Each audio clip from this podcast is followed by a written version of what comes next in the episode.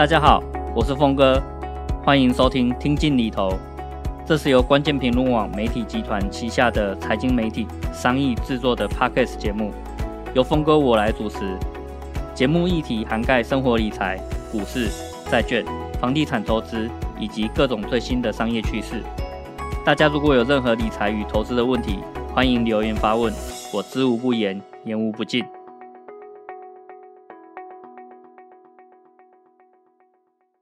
各位听众，大家好。那我是峰哥，今天我们很荣幸邀请到元大投信的刘董事长刘宗盛董事长。那他在这个产业是有非常深厚的这个资历，将近二十五年以上的这个资产管理的经验哦。那我为什么会说这个资产管理呢？是因为呃大家都认为投信投资信托的这个产业，其实在真正的这个学术上或是这个专业上面，它是在帮大家做资产管理的工作的哦，所以会说这个是资产管理的这个产业，而且它深耕这个。ETF 市场哈，跟这个领域其实非常久，而且被誉为是这个台湾 ETF 教父。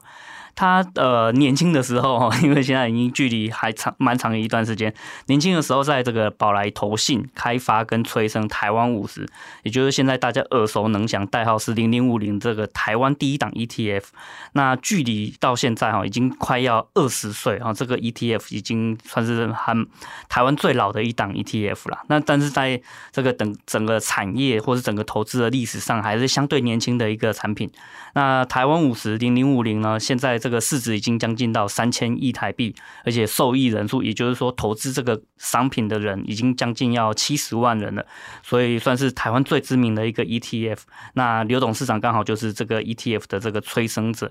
那刘董事长他不仅仅是这个资产管理的这个专家，而且他在金融跟 ETF 相关的。书籍跟著作，然后可以说是著作等身呐。我在这个网络书店稍微查一下，已经超过七十本书，非常非常多，所以真的是很厉害，而且就非常专业。那台湾五十这档 ETF 呢？为什么今天会特别想要这个访问刘董事长？是因为二零零三年六月二十五号这一档 ETF 就是正式发行，然后隔几天六月三十号正式挂牌。所以你看，二零零三年现在已经是二零二三年了，已经快要二十岁的这个生日哈，快要快要到了。所以我们就很很想要了解一下台湾五十这档 ETF 它到底是怎么诞生的？诞生的过程中到底遇到了哪些困难？以及我们看到很多的商品诞生之后啊，其实它可能就是被被发行了，但是呃，它要活下来，这又是一个很难的事情。那所以呃，它发行之后又面临了哪一些市场的挑战？大家从这个共同基金哈，传统的这个基金产业，一直到开始可以接受 ETF，其实也是近几年才发生的事情。哈，面临了哪一些挑战，以及让台湾五十可以。终于获得成功哦，那这也是希望刘董事长可以呃跟大家分享一下的，以及啊，就是那刘董事长身为投信的这个董事长，对这个产业对这个 ETF 一定非常非常了解，能不能跟听众朋友们分享一下哈？就是投资台湾五十到到底有什么样的秘诀哈？那可以跟大家透露一下。所以我们先请刘董事长跟我们听众们打声招呼。呃，峰哥好，各位听众大家好，我是刘宗圣。好，那刘董事长，我们第一个问题就是，可不可以先聊一聊，呃，二十年前台湾五十它的诞生经过？我相信，呃，二十年前这个台湾五十挂牌之前，应应该是经过很长一段时间的这个准备。那到底发生了哪些事情？它到底是哪一年，呃，真正大家开始有这样的概念？因为全世界目前，呃，所公认可以说是，呃，第一档。的 ETF 也许就是这个 SPY 嘛，哈，那 SPY 是一九九三年，那这个呃台湾五十零零五零是呃二零零三年，中间大概就是有十年的这个功夫，所以零零五零是什么时候开始在公司内部认为说要有这样的一个发行？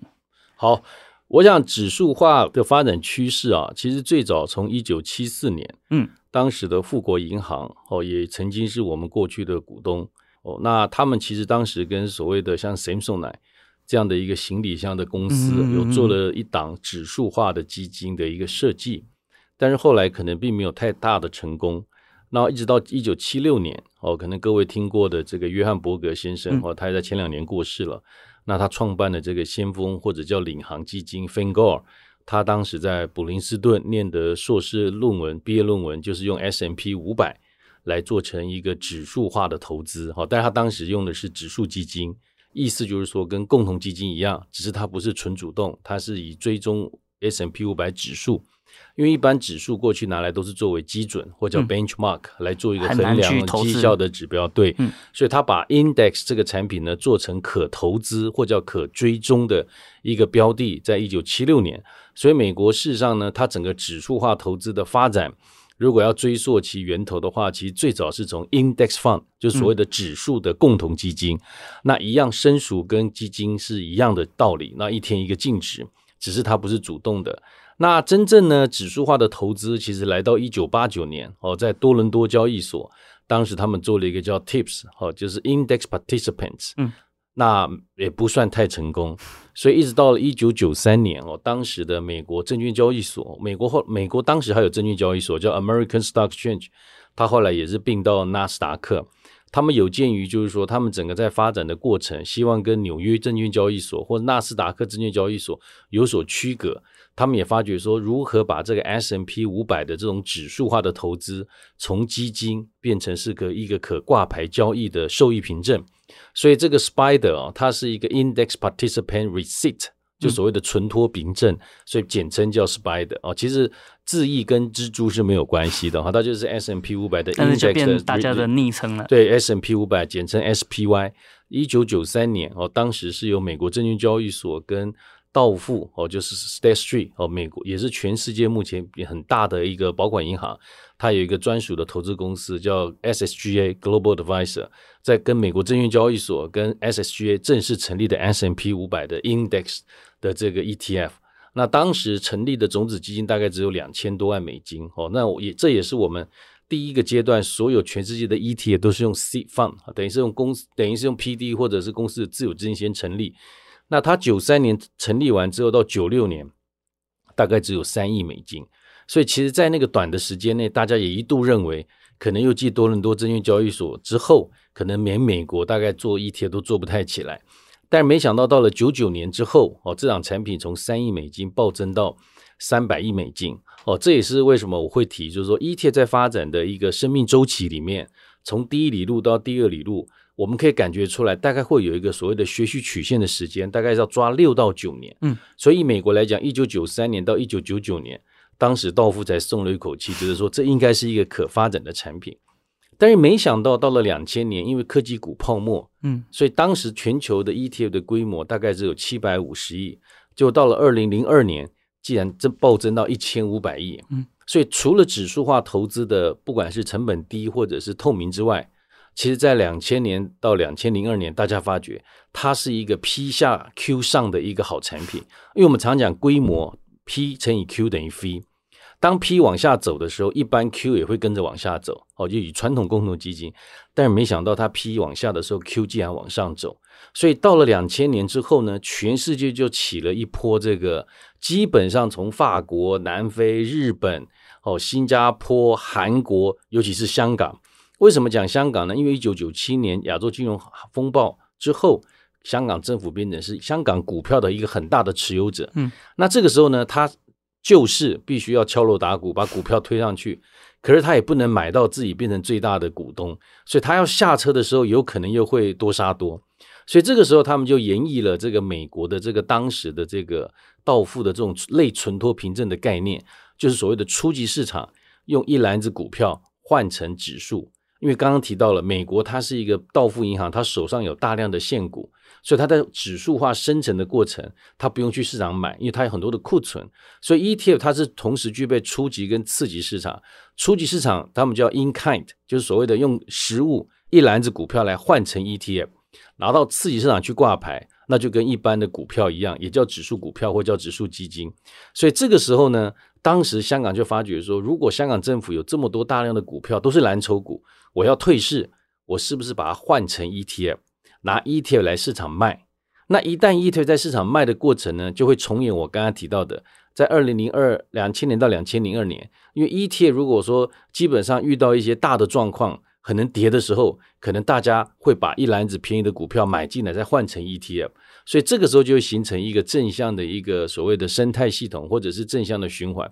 所以港府呢，大概从一九九九年到两千年，它是分四次的方式，以 IPO 好像打个九折，来让一般的民众把政府的股票接过去，用的管道跟机制就是 ETF。所以呢，当时我们两千年刚好政党轮替。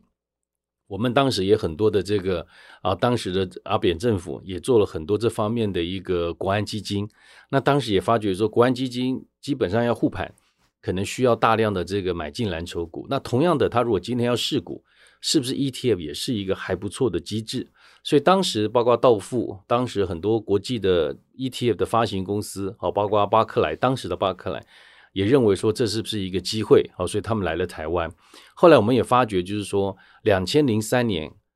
从一九八三年到两千零三年，刚好这二十年是台湾的一个主动型基金的一个时代。所以两千零三年开始呢，政府也开始思考说，不完全是为了所谓的香港模式或者是国安基金的退场模式，而是发觉这种指数化的投资，它有它一定的一个特征。尤其是两千年以后又进入到低利率的时代，哦，投资人一般来讲都希望找到更多元的投资管道跟工具，所以在那个时候也在证管会、行政院哦跟我们相关的交易所、集保努力之下，开始才有思考说台湾是不是追随着，因为当时在两千零二年，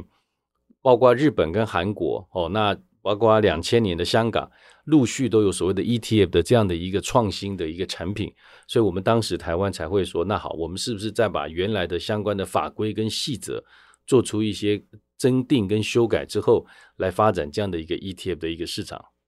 那所以呃，大概修改了哪些法规？就是如果没有修这些法规，其实 ETF 就变得没办法发行了。其实它分两个层面哈，嗯，我常讲就像盖一栋新的大楼哦，那你有很多的这个。原来没有的基础建设，所以像 ETF 来讲，它原来像申赎啦、PD 的参与契约啦，很多像我们投信前中后台的一些系统啦、建制啦，还有交易所，还有交易的规则、交易的细则，还有投信投顾相关的法规。哦，那我刚刚找到一本我们当时在因应零零五零上市的时候写的第一本零零五零指数 ETF 的投资实务哦，这里面呢，其实这是第一阶段，这边第一阶段他提到哦。光是这个证券期货管理委员会，就当时在金管会成两千零四年成立之前，我们叫证期会。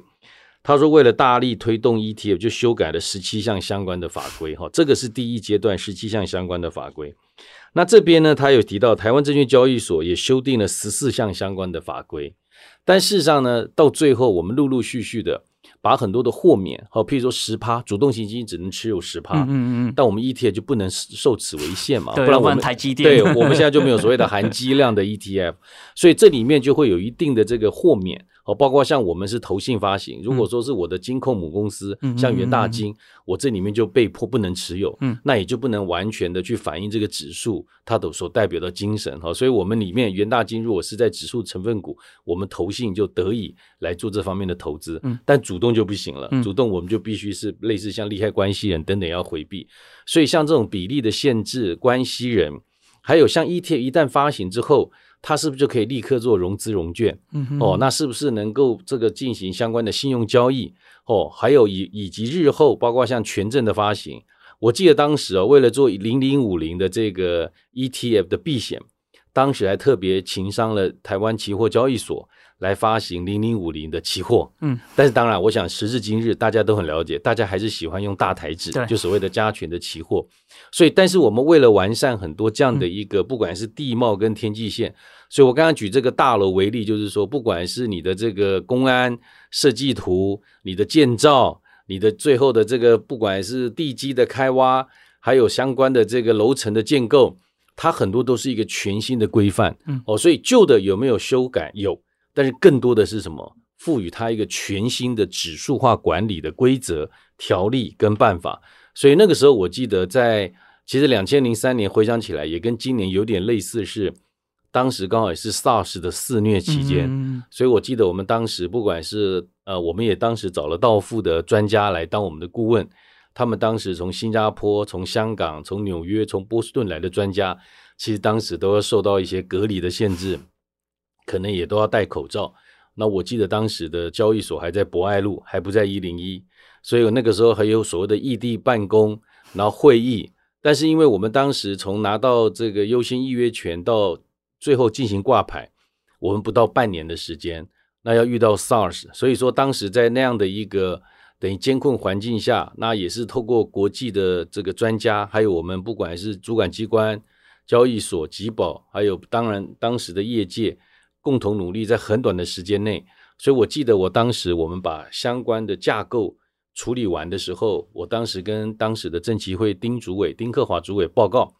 那丁主委就说好，他会努力的把法规修缮完成。所以我还记得前一段时间特别感谢他当时对零零五零法规的这个支持的时候，哦，我跟他提了说，我们当时至少修改了二三十项的法规。他跟我讲，其实不止哦，可能高达四五十项哈，就是很多的母法或子法，或者是细则，或者规则，或者办法。所以我想说，这个部分其实我们当时在那么短的时间内，有很多的法规的突破，这个绝对都是要主管机关全力的来这个协助业者或协助产业来做。也真的还蛮幸运，就是台湾能够在二零零三年就就有这样的产品出现。那接下来想问的就是说，那呃零零五零挂牌之后。又发生什么事情？那时候又就很受欢迎吗？或者是那时候的市场氛围也跟 SPY 一开始挂牌的时候很类似吗？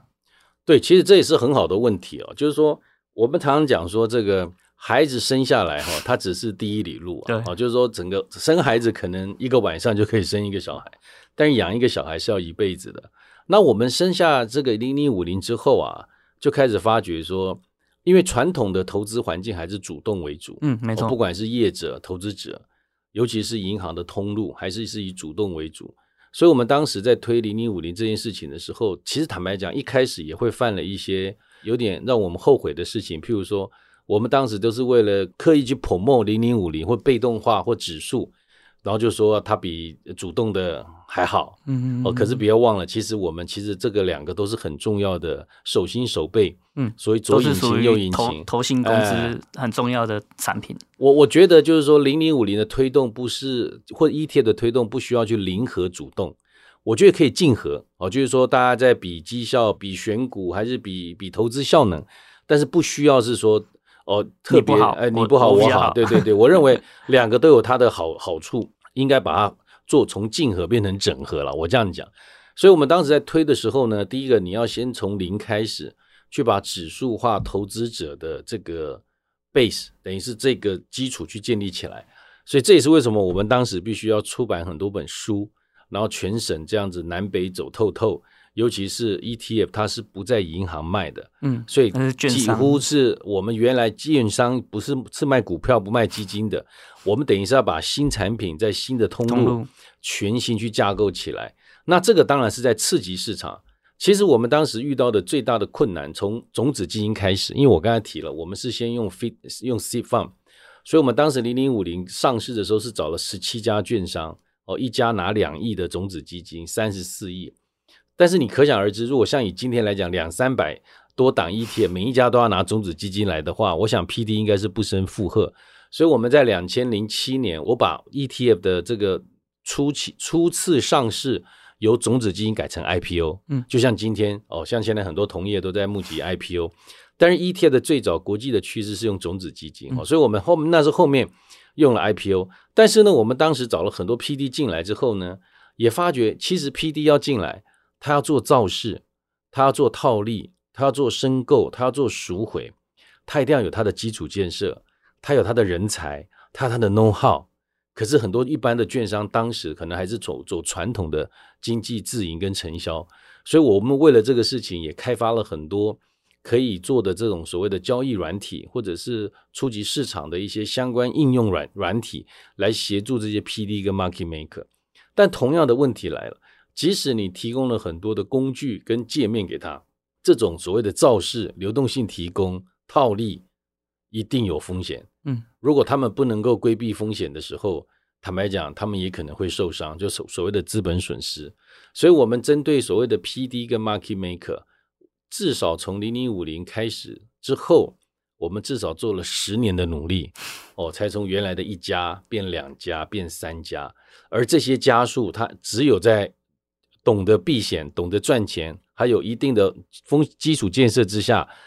或者是真正了解可以赚钱的，他才慢慢会进来。否则，我想以目前我们在很多国家做的 ETF 的发展经验，我们做了很多顾问，像邻近的很多国家，像泰国、马来西亚，嗯、他们 ETF 不是说产品不好，也不见得是投资人不接受，而是这个中间的造势流动性提供的 PD Market Maker。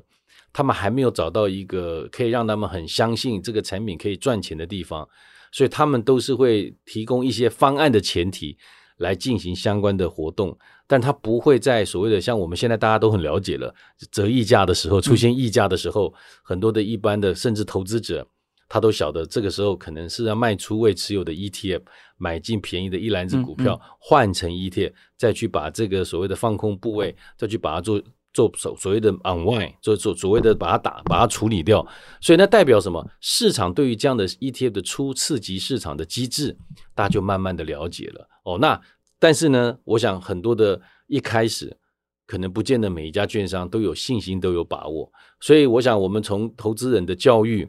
从零开始，当然今天虽然已经号称超过六百四十万，但从零零五零的一开始，从几百人几千人。我们这样子慢慢的、不断的去教育。那第二个就是 PD Market Maker，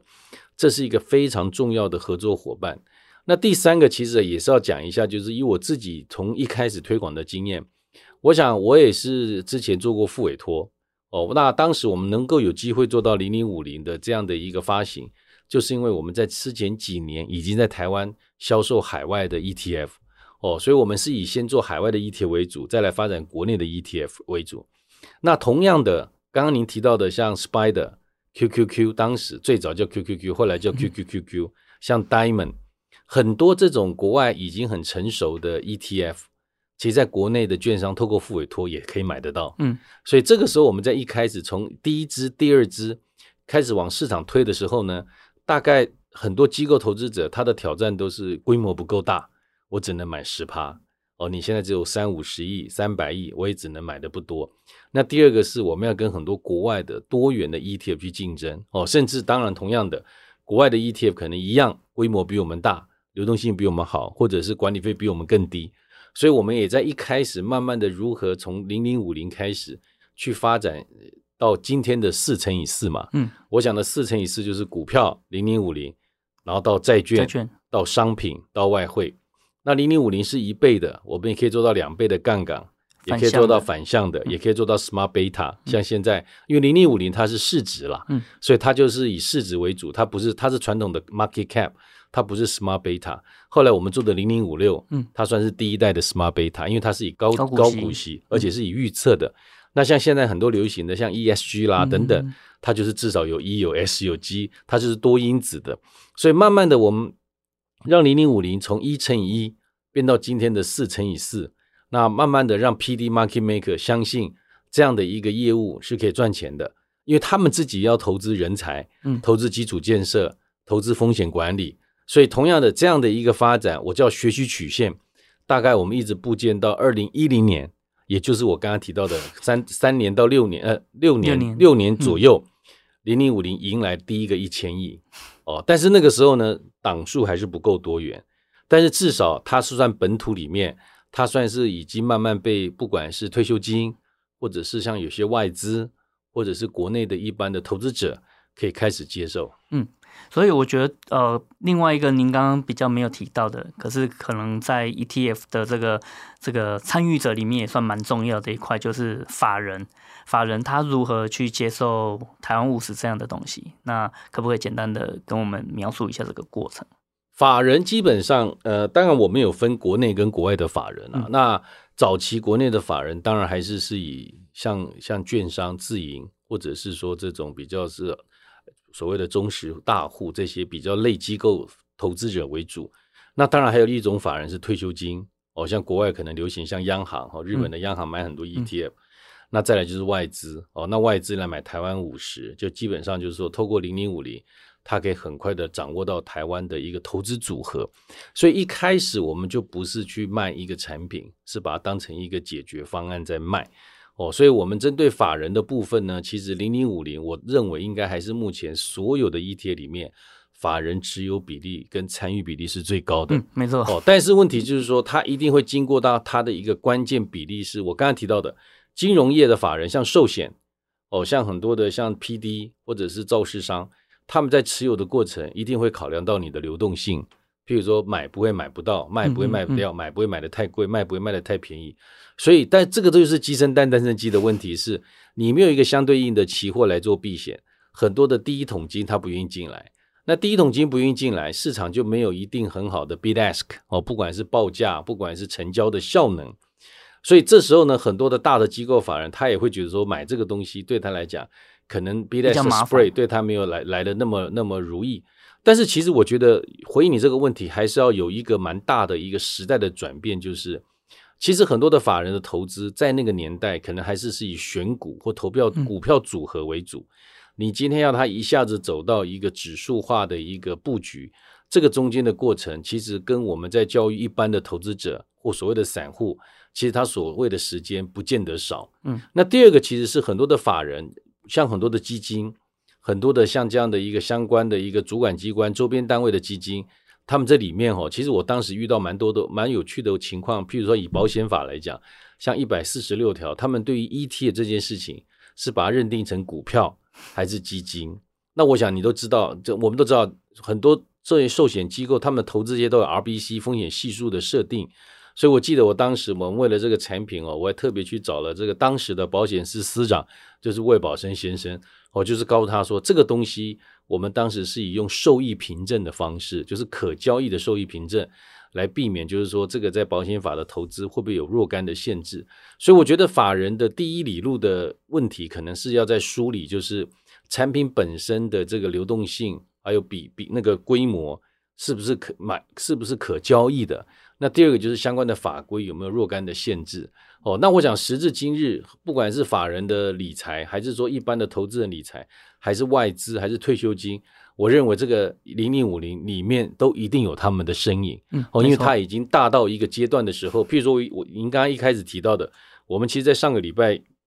应该也是突破三千亿了，那代表单一法人进来可以买三百亿。哦，如果你有三百亿。那你当然零零五零是够你买的哦，但是事实上，如果在二十年前甚至十五年前，零零五零还不到一千亿的时候，很多的法人说我手上有好几百亿，但是我对你的这种投资的效能、去化资金的能量其实是还是不够的时候，那我们还是得去经历过一段时间的鸭子划水，或者是经历一段时间的这个发展，才有办法去满足这些法人的需求。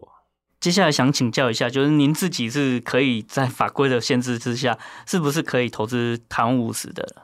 我想，对我们投信基本上是不能够交易股票，嗯，但是共同基金跟 ETF 是可以的。OK，所以我觉得 ETF 在我们这个行业里面呢，我刚才讲的竞合关系，就是说，它或许是在机制或绩效上面，甚至成本，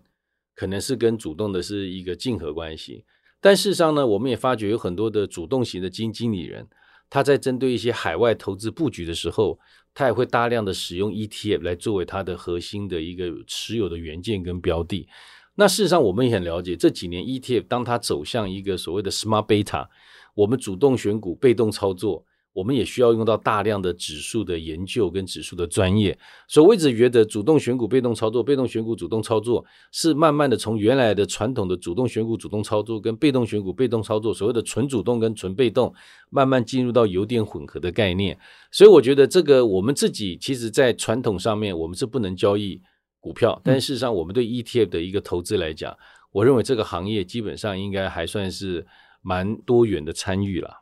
那您自己是怎么投资的呢？我们我自己的投资哦，基本上大概就三个面向了。一个当然是危机入市嘛。哦，我记得三年多前，这个我们当时在三月份，我们这一次的 COVID-19 刚好跌破十年线嘛。嗯、其实我我我坦白讲，从过去几次十年线的经验来讲的话，那基本上都是一个非常好的投资的机遇了。我们那次十年线。零零五零以这这个三年疫情的阶段呢，最高大概一百五，嗯，最低大概就是三年前那个时候大概跌破七十块，所以我记得那一天事实上是一个很很自然的就会去从这个时候去参与一个这个叫做危机入市哦，嗯，那第二个呢，我认为定期定额，定期定额它是一个很长线的一个方法，就是反正我把时间分散。资金分散，那零零五零它也本身也是标的分散哦，所以我想说，透过定期定额的方式持续的，尤其是行情开始往下走的时候，其实危机入市跟定期定额或者是往下走的这种平滑的概念，嗯，严格讲起来，统一都叫买黑卖红了，嗯、哦，就是说不追高哦，基本上逢高。大概就慢慢的这个可以先停利出场，嗯、哎，往下哦，再慢慢的去去往下的去承接，嗯、哦，那那我觉得这是几个方法。那第三个是说，零零五零其实在过去几年哦，它有一个配息的机制出现，那后来变成一年变成两年哦，本来是一年配息一次，后来一年配息两次，次嗯、那一年配息两次哈，我现在发觉就是说，投资者如果对于这种配息的这种配息后。的填息行情是有期待的，那又分几种策略，一种是配息前就先卖出，哦，参与完配息之后，大家再买进。那第二种是说越配越买，配息完之后，然后再逢低买入这样子。那我自己基本上呢，定期定额有，然后维基入市也有，嗯，哦，那基本上我们都是用这种方法比较长时间的在参与。那当然我们现在哈，因为有很多投资者也曾经反映过。希望不要参与配息，但是他又不想产生弃息卖压出现，所以我们在大概四年前，我们也设计了一个银行版的零零五零，我们叫零零五零连接基金。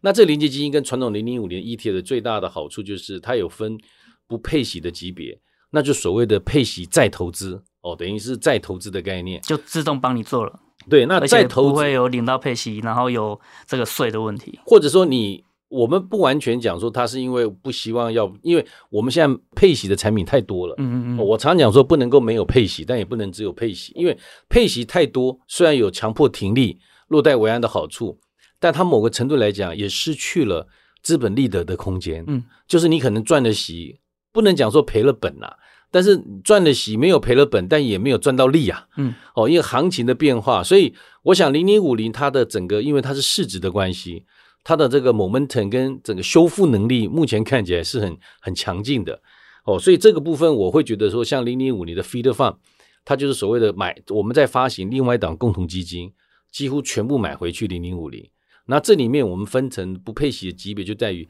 你以后也不用去管说你要不要弃息，还是息里面有多少资本利得，有多少是属于真正的股息，然后还是说你要配息完再去看它有没有填息，基本上息就自动滚入。然后开始进行复利的再投资，我们叫复利再投资。所以像这类的产品，反而是我在零零五零的传统交易里面，它比较有点像是时间导向或者是时机导向。譬如说跌下来，那我就买一点哦，那要不然就是定期定额。但是事实上，我们现在其实反而在定期定额的参与上面，如果你考量长期的复利效果，我甚至借这个机会都建议投资者，如果你要买零零五零的定期定额。以 ETF 来讲，因为它本身就含息，一年要配两次。那很多投资人说这个息率不够高，因为它的分母太大了，它的股价高。那不如我建议投资者可以改采零零五零 Feeder Fund 不配息，然后定期定额，那个复利效果会比较高。嗯，那我也是采这个方式。听众们其实也可以参考一下，我我们上个礼拜的这个呃节目，其实就在介绍连结式基金，好，所以大家可以去参考一下。今天节目就先到这边。那因为这一次跟刘董的这个专访，其实时间是比较久的，所以我们就切成上下两集。好，那所以上集先听到这边，那请大家记得下个礼拜的同一时间也来收听下集。